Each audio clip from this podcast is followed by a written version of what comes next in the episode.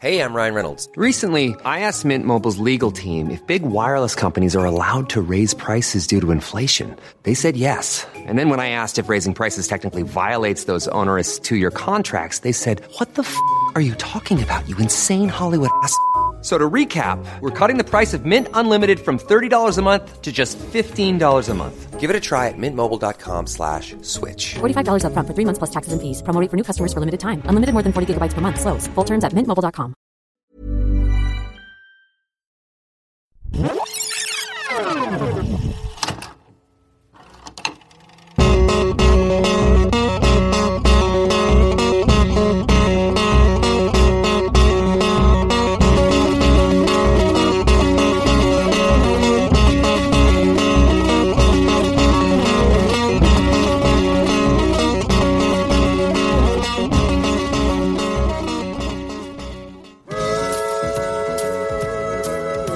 singer Deloris Van Cartier always wanted to be a star performer. Nothing you can say can tear me away from my God. But tonight, she's going to become a star witness. Hey, is there a problem? I've never seen anybody killed before. If you testify, I'm gonna put you in the last place on earth that Vince would ever look for you. She's an ideal prospect for rehabilitation. Absolutely not. That is not a person you can hide. That is a conspicuous person designed to stick out. Look at me. Look at me! I'm a penguin. I'd like to offer a great big hi there and hello to Sister Mary Clarence. This stuff is terrible. It tastes like. Hey there, and welcome to Rewatchability. This is a podcast where we rewatch movies and see how they hold up in the modern eye. My name is Blaine Waters. With me, as always, is Robert Laronde and J.A. McNabb. And we are an Entertainment One podcast. And if you like the podcast, you can go to patreon.com slash rewatchability and become one of our Patreons, which we want to thank right now. Thank you so much for donating one, two, three, five dollars a month. It's kind of like the collection plate. it is. We hand it around and then we give back. But if we don't you don't give, give, it's a sin. uh, we, you don't get any bread or wine. We just give you the podcast early and ad free, and then there's some bonus content. So uh, you can you can go there and check that out at Patreon.com/slash rewatchability.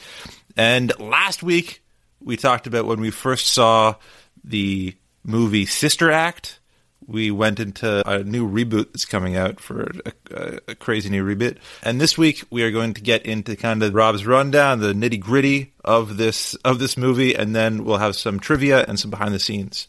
So Rob, behind the scenes of the movie, want... not this podcast. oh. you guys are recording yourselves recording this, right? I cleaned my house is... for this.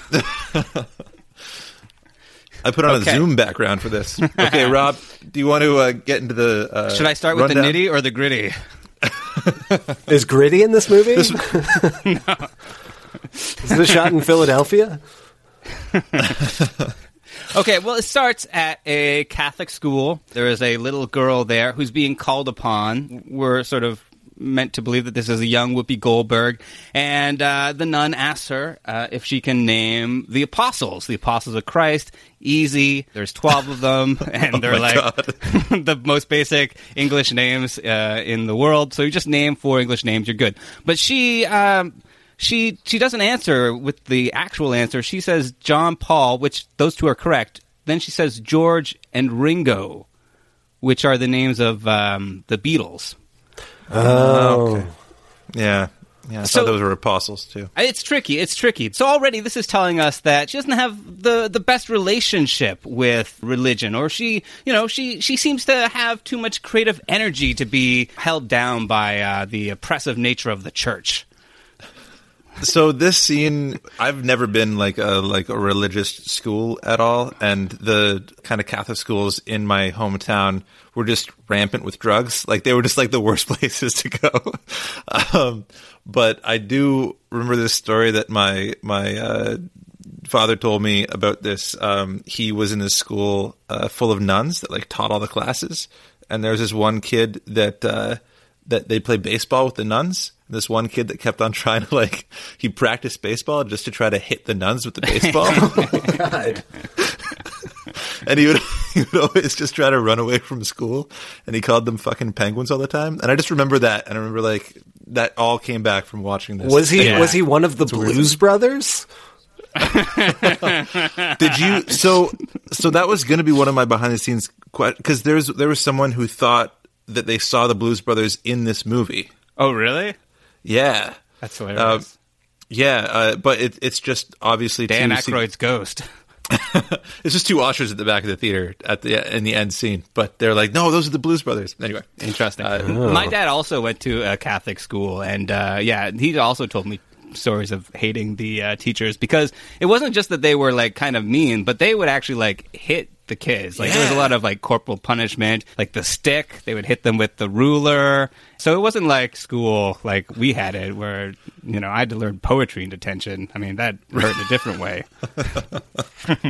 but horrible. you know, I'm sorry, Rob. so, so a lot of people had like you know these experiences with like Catholic schools. But anyway, at the end of the scene, the teacher tells her girls like her, you know where they end up, Reno, and she is a a lounge singer, and you know she's playing to some like half empty casino floor, and she doesn't look like she's having much fun. She's singing the song, but it's not a glamorous gig, mm. and she's working for her boyfriend, who is played by Harvey Keitel, which I had totally forgotten that he was in this movie. And also, I, as soon as I saw him, I got really concerned for Whoopi Goldberg because you don't fuck around with Harvey Keitel. He was Jodie Foster's pimp, you know? He's a bad dude. But he won't leave his wife. He refuses to get divorced because the priest told him that uh, he'll go to hell if he does. And so she kicks him out and she's going to break up with him. But uh, he sends her a nice mink coat and uh, she's almost impressed until it turns out to have his wife's name embroidered on the inside. And so she's going to give him a piece of her mind. And when she's up there, she happens to see him shooting some dude in the face. Happens to the best of us. Well, it's actually like it's his henchman who does it, right? It's not even him that like Yeah. pulls the trigger. Yeah, I guess so. Yeah. No. But he's like standing there looking at it, like he's fascinated by it when she walks in. He's is actually I like the way the scene is directed too because he's totally not phased by the fact that she walked in. He's like, "Hey, how's it going? Are you here to like say thank you for the coat?" Like it's just so psychotic. Well, it's also Yeah. it's very clear that he's a mobster. Like she should not be surprised that she walked into his office and found a guy getting shot in the face. no, it's it's weird because like she she right then starts being like, "No, I love the coat. I love you. I want to be with you." When like the night before she knew he was a mobster and killed people and was like, "Get out of my house." Yeah, yeah. So, yeah. It's also I watched, you know, like we mentioned last week, I watched this movie on Disney Plus, which uh, Right. is is full of family entertainment, and uh, they they Right. won't even let you see uh, Daryl Hannah's buttocks because they put you know they put CG hair over that. And here's a movie that opens with a guy getting shot in the face. I mean, it's true you don't see it, but Yeah. It's- It's, still intense. yeah, it's Do they have walkie talkies for It guns? It feels like Or, a fucking Scorsese movie for the first 20 minutes. it totally does. yeah. There's a But so she- casino. I mean, Harvey Keitel, some popular Yeah. songs. if there was a Rolling Stones track, it would have been Marty all the way. But she uh, she runs and uh, they run after her. She manages to escape and she goes to the police. And the the cop, who's played by Bill Nunn, he's going to uh, put her somewhere where she can be safe if she promises to testify. And it's a place where she's going to be kept very safe because nobody would ever think to look for her there. He says with like a knowing sort of like wink at the camera and. Next scene, they are touring the convent, and this is where she's going to be under witness protection, and she's going to be, you know, taking sanctuary under the rafters of the church. It seems like it's a pretty straightforward thing, but when they go to tell the uh, Mother Superior about the new addition to the convent, she takes one look at Whoopi Goldberg and she nopes the fuck out because she does not like that Whoopi Goldberg is, uh, um, um, inrehabilitatable, I think. That's what it is, right? It does kind of like play in that area though, like that she's I don't know. Because she's also like she's a lounge singer. Like I can't rehabilitate a lounge singer. I was like, you wanted to say a different. well, word she's also she's man. not supposed to Like, rehabilitate her. She's just supposed to keep her out of from not being murdered, basically. Yeah, And- yeah, yeah, yeah. And we should pl- say uh, played by the great Maggie Smith, Yeah, the Dame. Dame Maggie Smith, Yeah, better recognize. who's awesome. I love Maggie Smith. She's amazing. Yeah. She's and she's also like ageless because she's always been old. She's like one of those like Patrick Stewart. You know, Yeah. she's always played. And a lot of us Well, know her from Harry Potter, uh, or you know, in recent Mm-hmm. years, and of course Downton Abbey. But I was thinking about watching it, Yeah. watching uh, some of the scenes in this. There are a lot of movies now w- with all the Harry Potters, and then two of these movies. How many times she, has she had to film a scene where she like stops someone in a hallway from going somewhere? That's her specialty. I guess. But she's great. Yeah, I, she's kind of you know great, kind of racist at first, but great. Yeah. You know who uh, like Bill Nunn? I, I kind of he's so gentle in this movie. He speaks so gently, and he like purports himself. To, I just want him to be every cop. Basically, uh, it would be great if like everyone was Bill Nunn. Every cop is Bill Nunn. Yeah.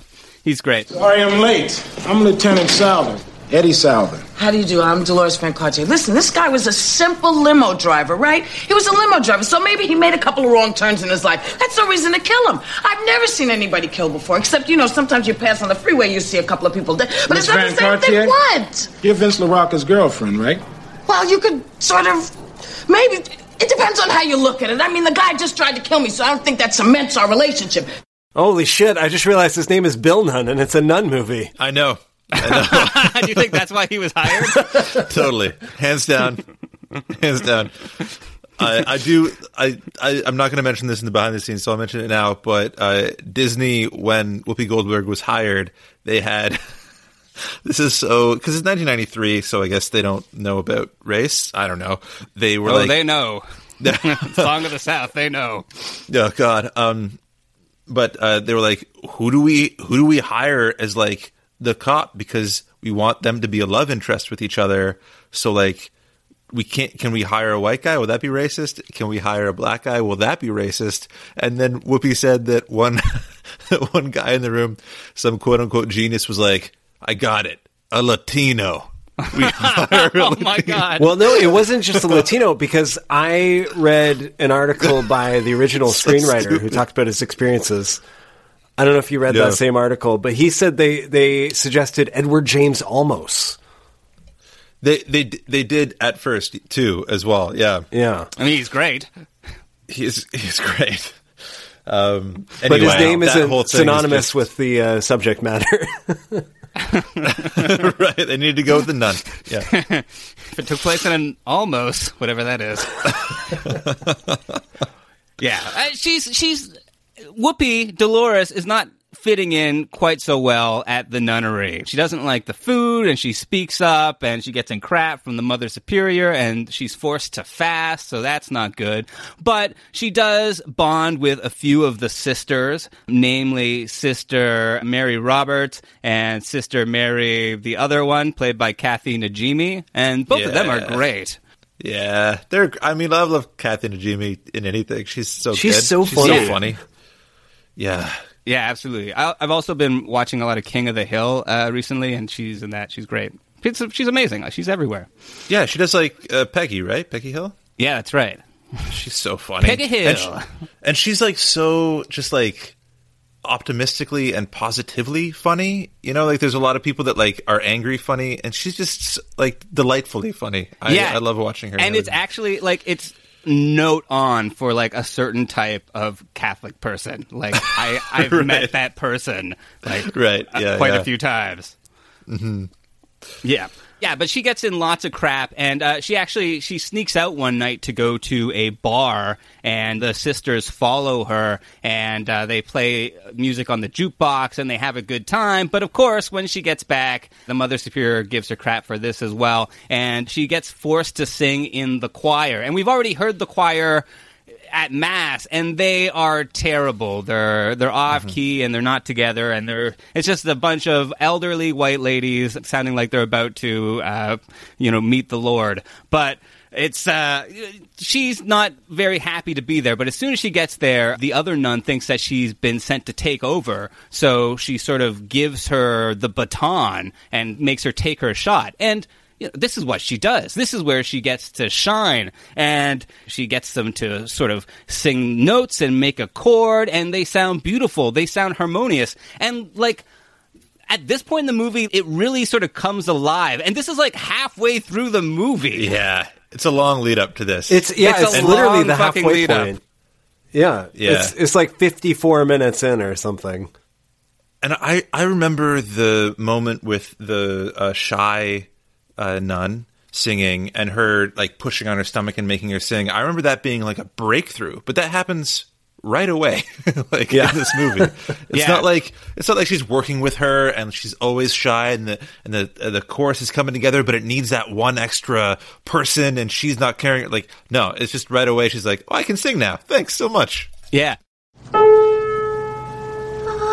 Okay. Um, try this. Close your eyes.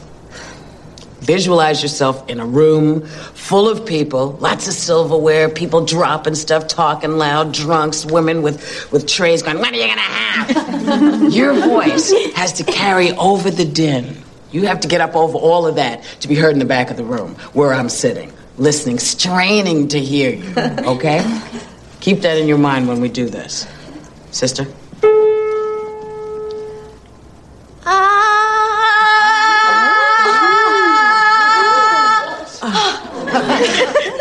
Well, the movie spends so much time getting Whoopi to the convent, and then also so much of like the fish out of water stuff that mm-hmm. they don't have any time to really develop the music stuff. Like, because then the very next scene, they're performing for the mass, and they sing the song, and they sound pretty good. But then, check this shit. They had some hand claps. The And devil's hand such They sway too. They, That's right. They sway. Yeah. And this like totally blows the roof off of St. Catherine's Church. People start coming in from the streets and uh not the old stuffy white blue hairs that usually come in. It's like cool hip black kids. So that's that's something, right? That's amazing from like one scene earlier. That's a big change from uh, Yeah. you know, Well, they also they also go out and they like fix up their neighborhood too, right? Like they take the graffiti and put like nice painting. I don't know. Yeah, They well, do they do. That's after Whoopi Goldberg. See, uh, uh, Maggie Smith doesn't want Whoopi to keep doing the choir directing, but the father, you know, happy that people are actually starting to come to mass, he is all for it. And so she agrees to lead the choir, but only if the nuns agree to go out into the community and start doing like all this community outreach stuff, which is great. And they have like this good montage of them like meeting the people and like cleaning up the convent. And that's, that's, that's a great scene. I'm glad that that scene's there. Yeah, you know what? And and I loved that scene so much that it was it was kind of the inverse of what I think a normal movie would do with this is that like, you know, this sinner from Reno comes in and she finds God is what the normal movie would, would do. But like she comes in and she kind of brings everyone there a little bit closer to God. Like she's Yeah. like, you're, you're supposed to be helping the community. You're supposed to be out there doing these things. And I think she makes them kind of better nuns, which is great. Which is a really cool message for this movie. Yeah, it's funny For because sure. she does. Maggie Smith does say like, you know, maybe you're here for a reason. Like your life isn't on a good path. Basically, like maybe you should take this time to reflect on the sort of sinful decisions you've made. And then, mm-hmm. yeah, some for some reason it goes in the complete opposite direction, and it's about her teaching these nuns how to be better people, Yeah, which is kind of don't- amazing and kind of subversive in a way. For sure. Yeah, I love that. But then I feel like they pull the punch at the end because like Mother Superior is is like I'm going to quit because I don't need to be here, and then she's like "Ah, I'm not going to quit, but she doesn't say like I'm not going to quit because you've made us better. Like you've you know you brought us together more than I did. You know she does like she doesn't really give that character anything, and I thought that was kind of a missed opportunity to really cement what was happening in this movie. Yeah, I, I mean that's fair. I think the movie doesn't uh, it doesn't go very deep into anything. Like that's fair.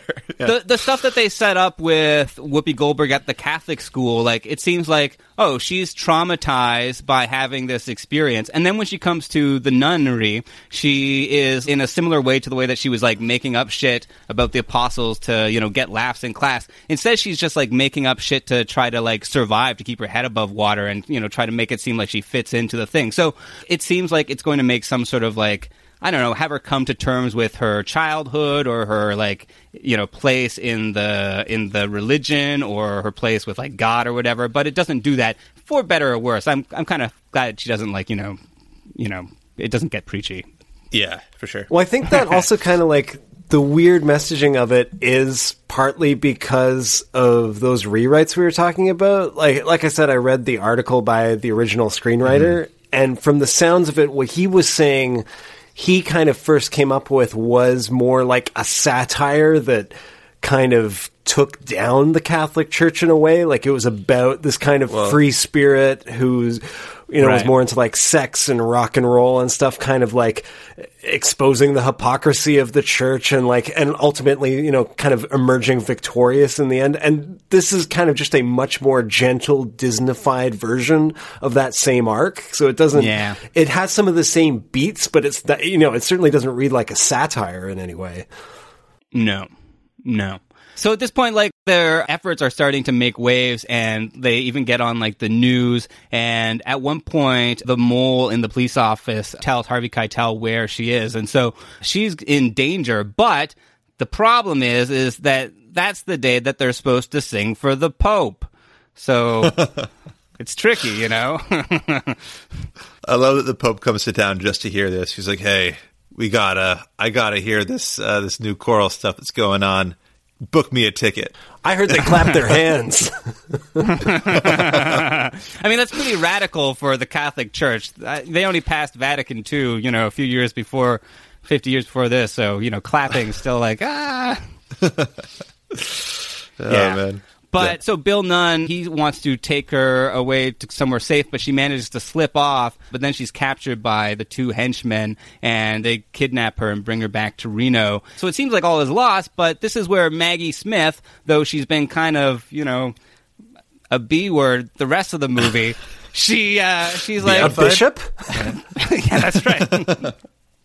she uh, she rallies the nuns together, and uh, they go to Reno to to save their friend. Um, even she even tells the, all the other nuns the truth about her that she's not really a nun, that she's like a singer. Um, and so they guilt this helicopter pilot into uh, flying them to Reno for free, which is great. Yeah, it's a good scene. Um, I, I also love that like they, you know, the guys are looking for her in the casino, and sh- and all these nuns are in the casino as well, running around, and so like they actually help her from being like killed. It's great. Yeah, and then eventually, like it- it comes to the point where they've almost got her, and all the nuns are there. And the thing is that the henchmen won't kill her because they don't want to kill a nun. And she's been really playing up the uh, piousness act, you know, the sister act, you could call it. And uh, they still won't do it. And even Maggie Smith vouches for her, says that yes, she is a nun. She ha- she has all the the grace and all the stuff that nuns have. The the, the hat and uh, Joey, do it. I can't, Vince. She's still a nun. She's a broad. Got it? Just a broad. I guarantee you she is no broad. She is Sister Mary Clarence of St. Catherine's Convent. She's a model of generosity, virtue, and love. You have my word for it, gentlemen. She is a nun. You hear that? Now, aren't you glad we didn't shoot her? the henchman can't kill her. But then Harvey Keitel's about to kill her. But then just at the last minute, Bill Nunn comes in and shoots one of the bad guys and uh, saves the day. And then they go on and they sing for the Pope, and uh, he's kind of getting into it. He sta- he gives a standing ovation at the end. Yeah, Which That's is, uh, amazing. yeah, very. You know, this was one of the good popes, I think. You know, this was definitely not the Nazi youth pope. He's really more of a fan of the oom pa pa music. Um, so that that was that was uh, Sister Act, and uh, we'll be right back after this to talk about. Uh, I'm going to give you guys some trivia questions, and then we'll talk about behind the scenes after this. Hi, I'm Kimberly, producer at Entertainment One's podcast network. When I'm waiting in line for a coffee or catching up on housework, I love a new podcast. Decode the mysteries of UFOs with Somewhere in the Skies. Or if you're feeling risque, check out Turn Me On for a no holds barred conversation on sexuality and relationships. You can listen to all of Entertainment One's podcasts on Apple Podcasts, Stitcher, or wherever you get your podcasts.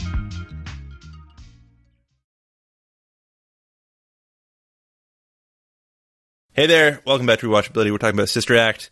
I have some trivia for you guys. You guys ready? It is, for this isn't going to be about the Bible, is it?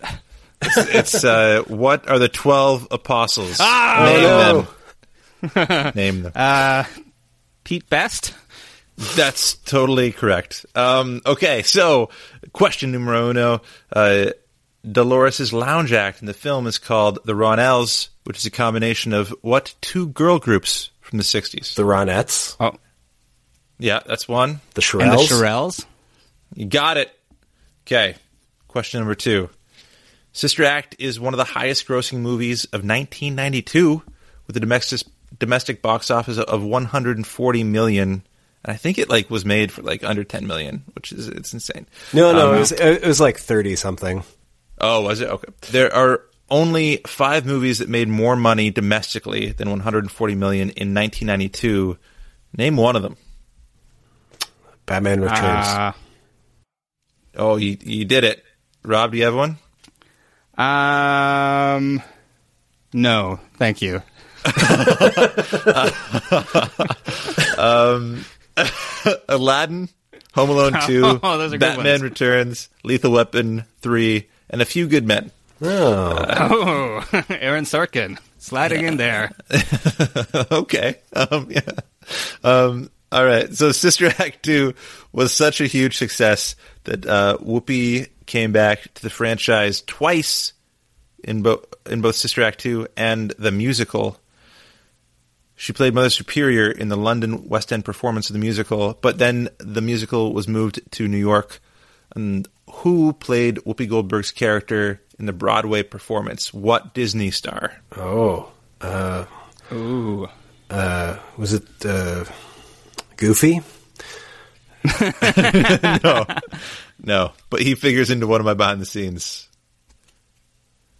Ooh. I don't know. It's like a Disney, like a young Disney star. It's Ryan a young Disney star. She had her own show with her name in it. Raven-Symoné. Raven Simone is the right answer. Uh, Ryan Gosling almost Wait, got she it. She played the Mother Superior? Uh, no, um, Whoopi played Mother Superior in the London West End. She came back to do that. Oh. Uh, but then when it moved to Broadway, she was not in it. Raven-Symoné played Whoopi's character. All right, and the last question, I just found this interesting. What's Whoopi Goldberg's real name? First or last, doesn't matter. Sister Mary Goldberg?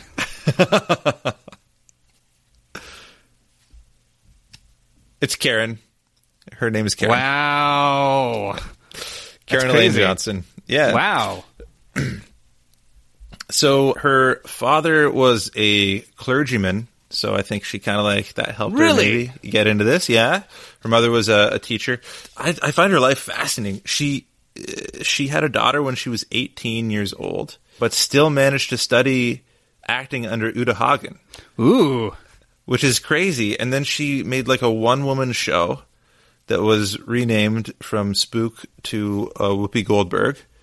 Um, and then from that, Steven Spielberg saw her and cast her in A Color Purple. So like that's it's just like it's an insane rise. Uh, it's it's it's so cool. Yeah, she's amazing. And I also like to be a celebrity of her stature in like the 80s and 90s being a black woman, I think was no easy feat. Like she was really like one of the only ones that was given the opportunity to star in, you know, big movies, it seems like. Well, and also just Hey, I'm Ryan Reynolds. At Mint Mobile, we like to do the opposite of what Big Wireless does. They charge you a lot, we charge you a little. So naturally, when they announced they'd be raising their prices due to inflation, we decided to deflate our prices due to not hating you. That's right. We're cutting the price of Mint Unlimited from $30 a month to just $15 a month. Give it a try at mintmobile.com slash switch. $45 upfront for three months plus taxes and fees. Promo rate for new customers for limited time. Unlimited more than 40 gigabytes per month. Slows. Full terms at mintmobile.com. Just like Rob, you and I both acted when like for stage when we were we were in our twenties, and and like imagine doing that with a kid. Like it's just, it's just impossible. And she had a one woman yeah. show. Like uh, it's just she's she's just amazing to me. So some behind the scenes for you guys. It was written by Paul Rudnick, who wrote In and Out and Addams Family Values. Ooh. Uh, he's he continues to be a playwright today. Uh, it was directed by uh, Emil Ardolino, who cut his chops directing dance documentaries before he directed Dirty Dancing, and Nice. then this. Yeah, which is pretty sweet. Um, sadly, he passed away from complications due to AIDS a year after Sister Act came out. Really? Is, uh, yeah. Oh, which is, no. is in 1993. Yeah, and he, um, you know, at first when Bette Midler was attached, he was really excited to, to direct. Bette, I'm sure he was excited to direct Whoopi Goldberg too, but he did get to direct Bette Midler in um, in Gypsy uh, right after this. It was the last thing he directed before he died. So, Oh. um, Did uh, you but did you read I- that Almodovar was going to do it at one point? Yeah, What? he got turned down. Yeah. Yeah, he That's like I think he turned crazy. it down. Like they offered it to him because I guess like his last movie kind of popped, and uh, they they thought he should do Sister Act. He's regretting that now. Disney showed him. Um, yeah, the, but I do find it really interesting that in 1993, and for Disney, they hired two openly gay, uh, like a, a writer and a director for this film, uh, which I, I think is is pretty cool. Well, Um, it seems pretty like against what Disney would do in 1992, 93, thinking of, you know, all that shit with the Ellen show and everything. Yeah, I know. Yeah. Um, so I, I don't know. That I- was I her supervillain cool. origin story. oh man, live long enough to see yourself. like it's just, oh man. Anyway, Paul Rudnick, like you said, JM wanted like he he said that he kind of wanted like a, a drag movie. He thought that how could you make a drag woman from like like a female perspective, and he thought that a woman dressing up as a nun that shouldn't be a nun or that doesn't want to be a nun is is kind of a drag uh, performance in and of itself. So that's kind of where it came from. And then yeah, and then Disney Disneyfied it, and some of the crazy people that were on it were like Carrie Fisher and Nancy Meyers, like big names rewriting this film. Wow. Anyway, he some people think that he took his name off it when Whoopi Goldberg got cast, which I think is just uh, I don't know an awful thing to insinuate, but it uh, it was actually because there were so many rewrites that he was like, I didn't write this. There was nothing in this that is me anymore. So he wanted he wanted his pseudonym to be Goofy, and Disney Disney wouldn't allow it. Gosh. Well, I think I read I love like that. di- did you read that uh, article he wrote about it? I read parts of it, yeah, Yeah. But uh, go, Well, go I think he suggested like something that was like a fictional character from something, and they were like, no, and he's like, okay, how P.G. about Wodehouse, Yeah, yeah. how about how about Goofy then? Yeah, because he was like, you like Disney has his paws all over this. It should just be written by Goofy. Yeah, so it Uh, wasn't which- just a like that's he thought that's what it should be. It was a little like a fuck you for turning down my first pseudonym. Yeah, yeah, yeah, for sure. But also, Um, he uh, it sounded like he he never saw the movie before he turned it down because, like you said, they just kind of took the script and had so many other people write it, and they kept telling him like, "No, no, it's good. Like you should leave your name attached." And then it was this huge movie. yeah, yeah. it's like a Twilight Zone episode. I know, like he's like, this is gonna be a train wreck. It's gonna be a train wreck, and it's like, nope. Um, it actually worked. So uh, there was a lawsuit on this movie too. Right after it came out, actress Donna Douglas from the Beverly Hillbillies had a production company, and she filed a two hundred million dollar lawsuit against Disney, Whoopi Goldberg, even Bette Midler, and all their production companies because she had purchased a book called Nun in the Closet, and they had developed it and made a screenplay of the book in 1985. And there were over 100 similarities and plagiarisms between the movie and the screenplay that they owned. Should should So, they have been uh, sued by Eric Idle? Yeah. um, but like, also they have the paperwork to prove that they had submitted their script to Disney and Whoopi Goldberg and Bette Midler three different times throughout 1987, 1988, 1990, and 1989. Oh. so like all three of those people. Disney, Goldberg, and Midler had read it before, and then they did this movie. So it's kind of like I don't know, I don't know. I understand where they're coming from. what Uh, would the but- Lord say? uh, well, the Lord wasn't involved; a judge was, and the Disney lawyers have deep pockets. So, Render unto 1990 Disney what is Disney's. the mouse handed down the gavel. Uh, Douglas declined a one million dollar offer from Disney to to settle because she's like, "We got this. Like, there's 100 similarities. We we gave them the script. They've read the script, and then they do this." But uh, the judge the judge uh, awarded it in in for Disney. So they had to pay all the court fees too, which is just a horrible loss for them. They said that they would have to uh, copy it verbatim to even prevail in court, which is too bad.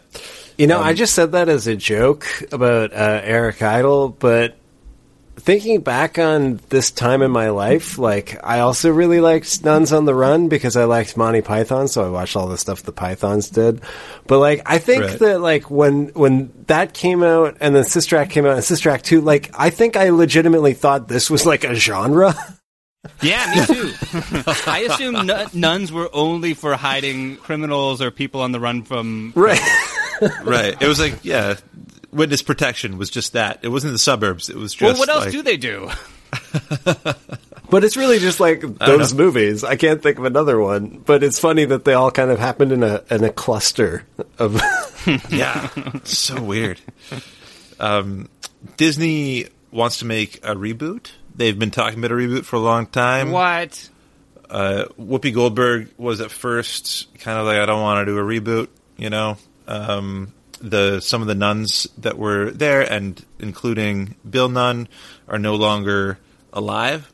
So she was like, I don't want to do it without them. But she kind of changed her mind, and she she wanted to do a Sister Act three, and uh, she was kind of petitioning with Kathy Najimy and other actresses, the Disney to do a third installment of this movie franchise, and Disney said no this year. Instead, they're going to go in a new direction, and they're going to do a reboot of Sister Act for Disney Plus.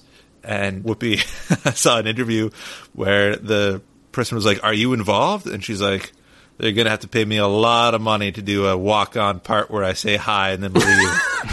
she was just like so upset. Um, Damn. I mean, they probably will, though, right? and she probably will. It's just an easy check. I mean, I maybe she can flip them off on her way through the set. personally, my That'd nice. headcanon is that the spiritual sequel to Sister Act two is uh, Spotlight.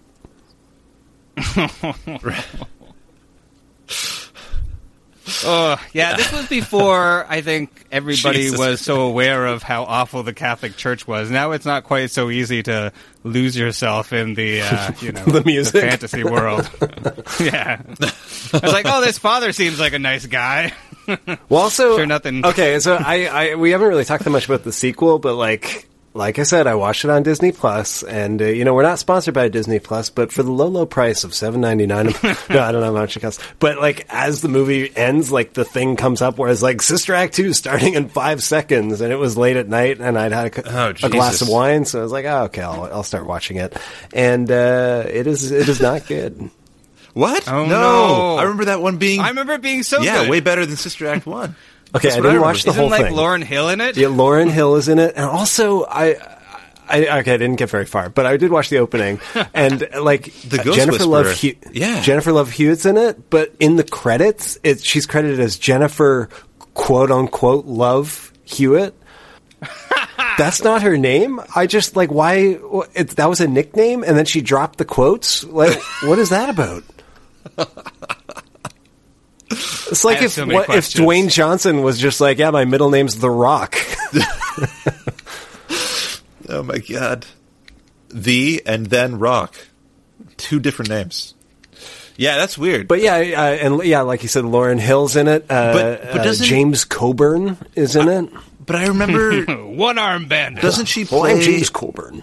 doesn't Love Love Hewitt doesn't she play a shy singer that Whoopi pushes on her stomach and she, and she sings again? Like isn't Probably. it the same thing? Yeah, but You then her appendix bursts and she uh, That's how. Houdini died. She's like just punching her in the stomach. Someone Sing trying better, to teach. Yeah. Uh, no, yeah, I, I, you know, I didn't get that very, very far in it. It was pretty, it was pretty rough because, you know, like we kind of alluded to, like they rushed it out because this movie was such a hit. They were like, we need another one of these things next year. And if you look at like the posters side by side, it's the same poster. Like they couldn't even, they didn't even have time to be like, we need a, a new poster. Like, nope, like it's the same. Like Whoopi in a nun's costume, just kind of like leaning there looking cool. Maybe they hired Jennifer Love Hewitt on the same thing as as Bill Nunn. They were like, we need to get someone with like hire any any person with Grace as a name, eh, like you know Hope, anything. Oh, we have a love. Let's put her in there. You know, But that wasn't even her real name, apparently. she did it just for the part. She it's like if Weird Al was like, "Hey, my name's Weird. I it's always been my first name. I'm sorry if you got the wrong impression from those quotes." Well, wait, we just found out that Whoopi Goldberg's first name is really Karen. I mean, Yeah. I I just don't know what to think about anything at this point. Yeah. Yeah. There was also a guy on PBS, the host of Finding Your Roots on PBS. He said he couldn't find evidence of any Jewish an- ancestry in Goldberg's past, even though she changed her name to Goldberg because she said that she had some. So there's like some controversy over that. But who the fuck cares? I, I don't. I don't. That uh, it just seems Yeah. so boring. like who? Who cares? Was it Um, with you guys that we talked about how Whoopi Goldberg has no eyebrows? no. Was that What? was that a dream I'm I not had? oh my no, god! No, she like she That's has no eyebrows, and she she, she like shaves her eyebrows. Like, look at a picture of Whoopi Goldberg. She doesn't have eyebrows. That's crazy. Does she have eyebrows in this movie? I don't think so. I don't know.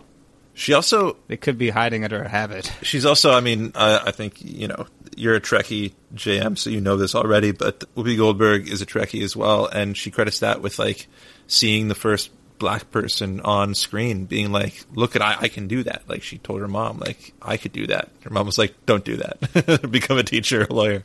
Uh, Right. But uh, but yeah, so she was like a lifelong Star Trek fan, and then finally got to Yeah. yeah. Star Trek, which is like that's so cool. Yeah, and that prepped her for wearing those stupid nuns outfits.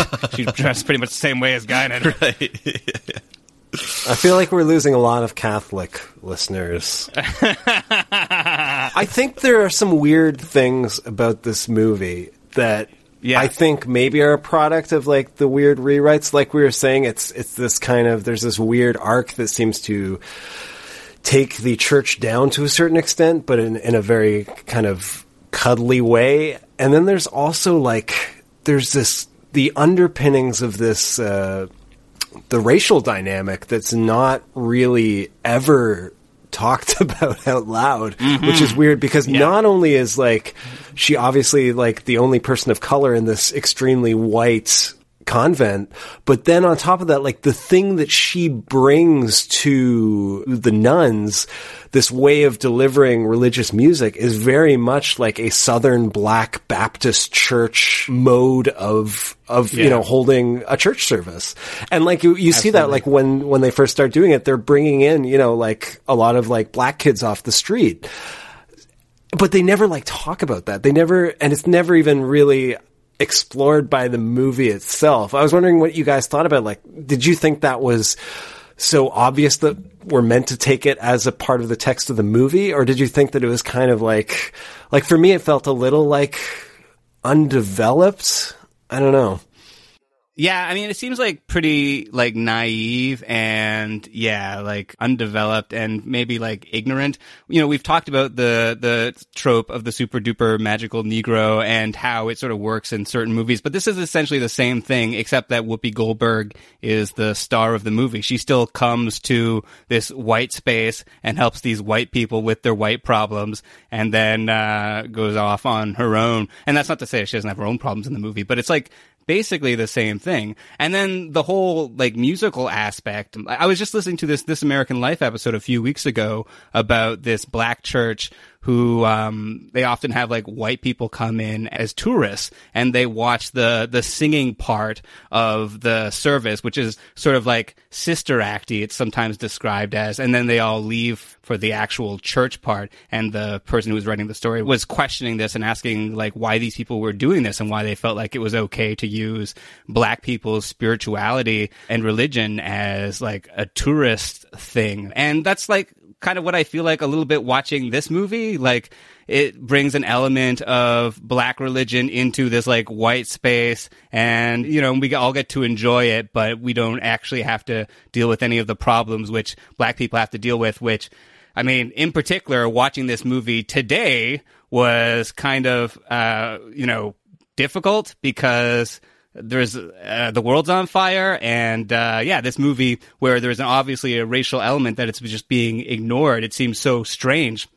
And also like you know bill nunn's in this movie he's uh, in you know do the right thing. It seems like you know it seems like glaring when everything is going on that uh, this movie just doesn't address race at all. I, I was thinking while you were talking that like since Bette Midler was attached at first and this was kind of a a thing for her as a like a lounge singer kind of thing that uh, you like that you know there's counterpoints to what you're saying because it wasn't written for a black woman but then I, I think sure. but I th- but I think what you're saying is is still apt because you know I think Bette Midler would have come in and it would have been different way of doing those songs and I think the way that well they wouldn't have been singing the same Exactly, songs Like, yeah. they're singing like Yeah, they would be like, "Hey, these songs are even lamer than they were a minute ago. they sound like Bette Midler songs now." the wind underneath my wings is just like playing over. uh, but yeah, I, I like, I think that because of the music they use, they should have addressed it a, a bit for sure.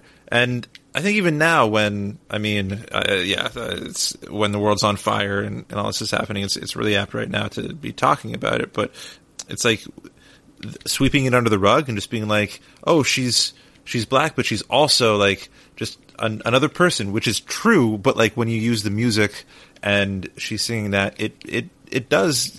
It, it is a little co-opting, uh, especially coming from Disney uh, with their past. So, yeah, like I see what you're saying there, Rob, a lot. I also I was looking up like to see if anyone had kind of written about this stuff because it is like a very popular movie, and I was finding. Well, first of all, I found more than one article kind of shipping the idea that this movie is like secretly a biracial lesbian rom com between Whoopi and the uh, was it Mary Robert, like the quiet Sister one, Mary Roberts. Yeah, I get those vibes. the one Yeah. whose internal organs she rearranges. uh, but like that, that there is like all the scenes that between the two of them where she's kind of like helping because like I mean. I, I thought at first, like, oh, okay, they're you know they're being a little humorous. We all do that with uh, with our favorite movies, like to a certain extent, like look for implications. But then I was thinking about those scenes, and it's you know when she first meets her, saying like, I feel like there's this thing inside of me that I'm not allowed to express, and Yeah, and you she's know, telling like- that to her in her bedroom at the convent too. Like it's at Yeah. night. It's it's very private Like it- and intimate. Yeah. if you watch it in that context, it feels very loaded. Like, and one, I, I and one of the what last you guys shots, think about that? One one of the last shots is like her looking at Sister Mary, what's her name, and them both like smiling, being like, "We get each other now. Like we understand." I don't know. Like I do kind of see that. I, I see that a little bit. Yeah. Well, you said that it was it was written by a gay man, right? And like historically, I mean, i it's a trope of movies with nuns. I mean, the other trope that when they're not, you know, on the run from the law or hiding out is that they're they're gay or lesbian is because a lot of gay people or lesbian people had to go to the church because that's was the only life for them, you know, historically. So I mean, maybe that was written intentionally in there, and you know, just as a little something for people to find. Could be. Uh, the other, uh, you know, I read a, a, an article about, you know, kind of the box office trajectory of this movie, how it became a blockbuster, and just how it, it's a for a generation of people, like it's a very important movie. Because, like you said, it was you know it was topped by a few movies, but it was a huge, huge blockbuster and a surprise blockbuster that you know the the star, not only the star, but like the only kind of selling point of this movie was a a female black comedian. Like, I mean, even now in the year 2020, like we see stories coming from Hollywood about you know like people of color and women not only not getting jobs in Hollywood, but not being considered bankable properties or bankable selling points for for big budget movies and just to think that like well there was a movie that was huge when we were 9 like it's just so insane like Yeah. oh, I don't why is it I, I mean obviously I, I don't want to talk that much about about Hollywood in general but it's just funny to think like you would think looking back at how successful this movie was, like you think maybe this movie would have been a bit of a tipping point in that regard. Yeah, I, Yeah, you'd think I remember so. our conversation on um, Rush Hour too, and how like both leads were not white, and it's like yeah, that was this huge, huge movie, and that felt like a tipping point too, and that was years after this. So yeah, it just feels like um, you know one step forward, one step back all the time. I think Yeah. this type of thing. But I wonder. I, I mean, I think uh, it's not a problem, but I, it did seem like I don't know. Like maybe they should have waited to do a a sequel that was more polished. I don't know. It seemed like the the reviews for the second one weren't great. The box office wasn't great. Certainly not like the first one for Sister Act two. Back in the Habit. I, I, I don't know. Like I I wish I wish there was a really strong follow up to this movie. Yeah. Well, back then I feel like sequels weren't really they didn't really put a lot of effort into them at all. Like if something was a unexpected hit like this movie, it might get a sequel, but it was like there was no real like franchising of non-genre movies or anything like It- that. well, it was like a one and done. I, I, there must be other examples of this, but like the other movie from like uh, overlapping with Sister Act was like Wayne's World 2 also came out the same or the following year after the first one. Like I think there was this sense with like comedies that were unexpected hits that you just got to get it out. yeah, there. like we have to get it out immediately, otherwise everyone will, for, will forget about it. And now I, I, I don't know if that that's true. Like people are so intent on like franchising things. Like maybe maybe people would take their time more as opposed to just getting two movies out very very quickly. But Wayne's World Two was good. Yeah, that's what I mean. Now I'm starting to question: Is Wayne's World two not a good movie? I'm having a crisis of Well, I mean, faith. it's okay, but like I think we talked about on the Wayne's World episode, like Wayne's World Two was funny because they had so many unused jokes from Wayne's World One. Like uh, for work one time, I I read an early draft of the Wayne's World script, and it was full of jokes that were cut from the movie, but were in Wayne's World 2. And that's why I nice. think the Christopher Walken character in that movie is, is almost identical to Right. Rob Lowe because they had all of these jokes that they could use if they just kind of replicated the, the setup from the first movie. I, I don't know. So I, we're off on a ta- Wayne's World tangent now, but uh, yeah, I, I, Sister Act. I, I, I don't know. Like I- like I said, I was I was intent to watch more Sister Act by the end of the movie, and and Sister Act two wasn't great. I, I think it just Damn. ends so well, honestly. Like that that last performance they give is the best performance of the movie. It lasts a long time. I mean, I just wish the movie was full of more music, which is why I'm kind of intrigued to see the musical. Because if it's just more music like that, I want to see it. That'd be great. yeah. Um, Well, musicals aren't a thing anymore, Blaine. okay. Nah, I'm. Uh, I know. Oh. Um, Jam, did you think, think this movie was rewatchable? Yes. Yes, I did. I, you know, I think it's, it's weird in certain regards because of the rewrite thing we were talking about. Like it, it, it, it feels like a movie that may have been sanitized to a certain extent. Uh, It feels it feels very familiar in a lot of ways. Like it's basically like Some Like It Hot, but with nuns. Right. Um, Unless it's also like nuns on the run with nuns. Uh, but there is there is something about this iconic, and it's also like it, it, it's something that it's a formula that it keeps getting repeated in movies. Like it, it also feels very much like School of Rock or something like that. You know, even the second one, which is literally in a school.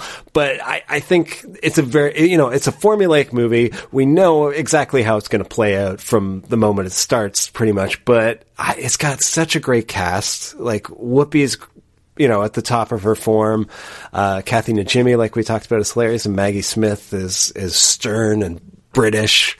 Uh, She's hilarious. Yeah, I. She has some great lines. At one point, she says something like, "Oh, I'm just an antique, and I can't find my tambourine." Yeah, so I yeah I I I would be lying if I said I didn't have a lot of fun watching this movie. I uh, uh, yeah I absolutely think it's rewatchable. What about you, Rob? Yeah, I'm. There were parts um, that I, I think it's a. It takes a while to get going. It's slow to the point where it gets to until it gets to the point where they're singing. But then once she starts teaching them music, there's just something about seeing people be liberated by music. It's you know, it's very. It fills you with joy, and it comes across in this movie. And um, watching these these people sing and learn to sing and express themselves, it it feels really good. So when it finally gets there, you're like in. And yeah, the songs are what makes the movie, and the songs are great. They're very well picked. I watched this movie so much when I was a kid because my sister watched it that like I didn't know that these were real songs. And so later when I was listening to the radio and they came on with the secular lyrics, it blew my mind. because they just fit so well. They're so well picked. They work. It's it's great. Like I think it's a real like achievement. But at the same time, the first half of the movie is like really slow, and it doesn't really go deep enough. Like I wish it went into some of the like uh into some of the, the conflict between like religion and Whoopi's secular lifestyle. But it's still a still a classic. Yeah, I'm. You, I'm, I'm with you, Rob. I, I like that the movie goes into a direction that I think didn't think it would, like Whoopi helping everyone there, uh, like find their spirituality a bit more. I love I loved that, and I think all the jokes that are in it that I laughed at, all of them, were about sex and damnation. You know, it wa it was all kind of holdovers from, I think, an earlier draft of the script that wasn't, you know, some of the edges didn't get polished out too much. I love the point where the kind of shy nun says like, "If we do badly on this, what'll happen?" And and Whoopi goes, "You're going to go straight to hell." And she takes it in. She's like, "Oh my god!" like, "Oh my god, I'm going to go to hell." Whoopi's like, "No, I'm kidding." I'm, and, and she won't believe her that she's kidding. I love that moment. There's there's some there's some great moments, um, but I'm gonna say the music's so good. Those moments are great. I like that it goes in a new direction, but it just feels like a almost like a TV movie at times, and it pulls so many punches and it doesn't get into it. I'm I'm kind of on the fence. I don't know whether I'm I'm probably never going to rewatch this in my life, so I'm going to say it's not rewatchable. I think we Oh, know. ye of little faith. Yeah, so I'm going to go straight to hell. Um, but uh, I cast thee down. but that's it for rewatchability this week. Thank you so much for joining us, and you can uh, check us out on Twitter and Facebook at rewatchability there, and you can go to TeePublic and buy a T-shirt, and uh, you can go to Patreon.com/slash rewatchability and give if you feel the Holy Ghost move through you. Is that a thing? that people say. Yeah, I think uh, so. I've just alienated our religious listeners more. I'm sorry, uh, but uh, you can go there and get a T-shirt and uh, or give us some money, and we will give you some. Uh, you get a jail free card, unless you're an unbaptized baby. oh God.